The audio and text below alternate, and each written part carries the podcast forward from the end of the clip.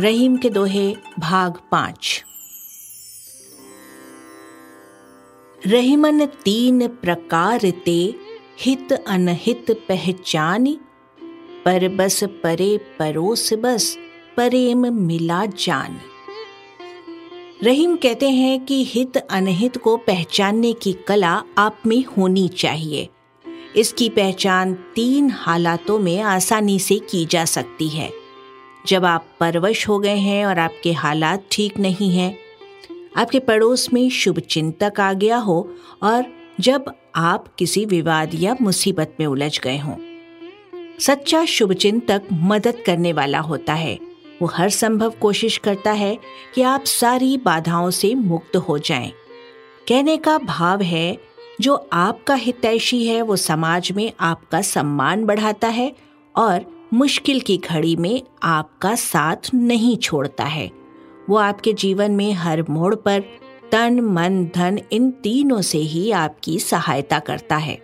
अपने हितैषी की परख करना आपको आना चाहिए।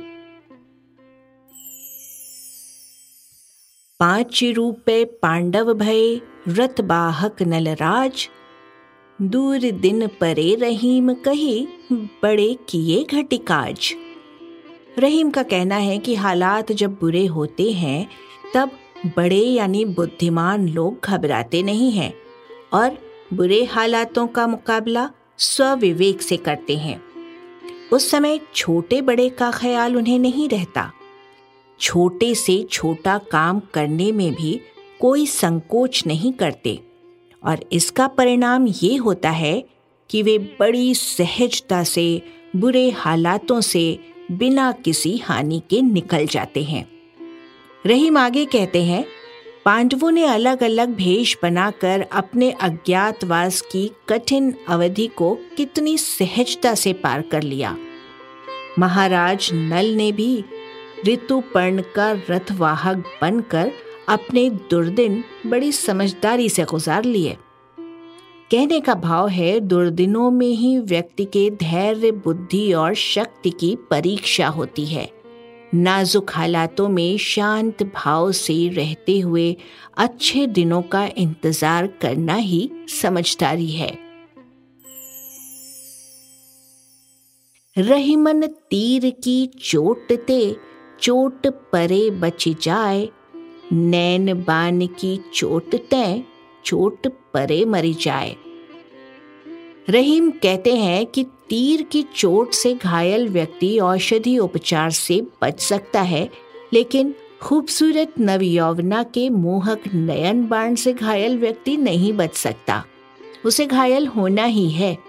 वो ज़िंदा तो होता है, पर उसे अपनी सुदबुद नहीं रहती है। यानी वो मरे हुए व्यक्ति की तरह हो जाता है।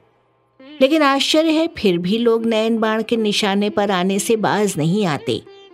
कहने का भाव है, मोहक नयन बाण से बचें, नहीं तो आपकी अवस्था उस व्यक्ति की तरह हो जाएगी, जो जीवित तो होता है, पर उसे अपनी कोई खोज खबर नहीं रहती। रहीमन थोरे दिनन को कौन करे मूस्या? नहीं छनन को परतिया, नहीं करन को प्याह। रहीम कहते हैं कि उम्र ढल गई है। वृद्धावस्था के लक्षण चेहरे पर साफ़ दिख रहे हैं। फिर भी व्यक्ति अपनी अतृप्त काम वासनाओं को पूरा करने की चाह में विवाह करने का मोह छोड़ नहीं पाता है। ये क्या है? मुँह काला करना ही तो है। रहीम की सलाह है कि अब थोड़े ही दिन तो रह गए हैं। अपने बाल काले करके, उम्र कम दिखाकर किसी गरीब की सुंदर बेटी को छलना ठीक नहीं।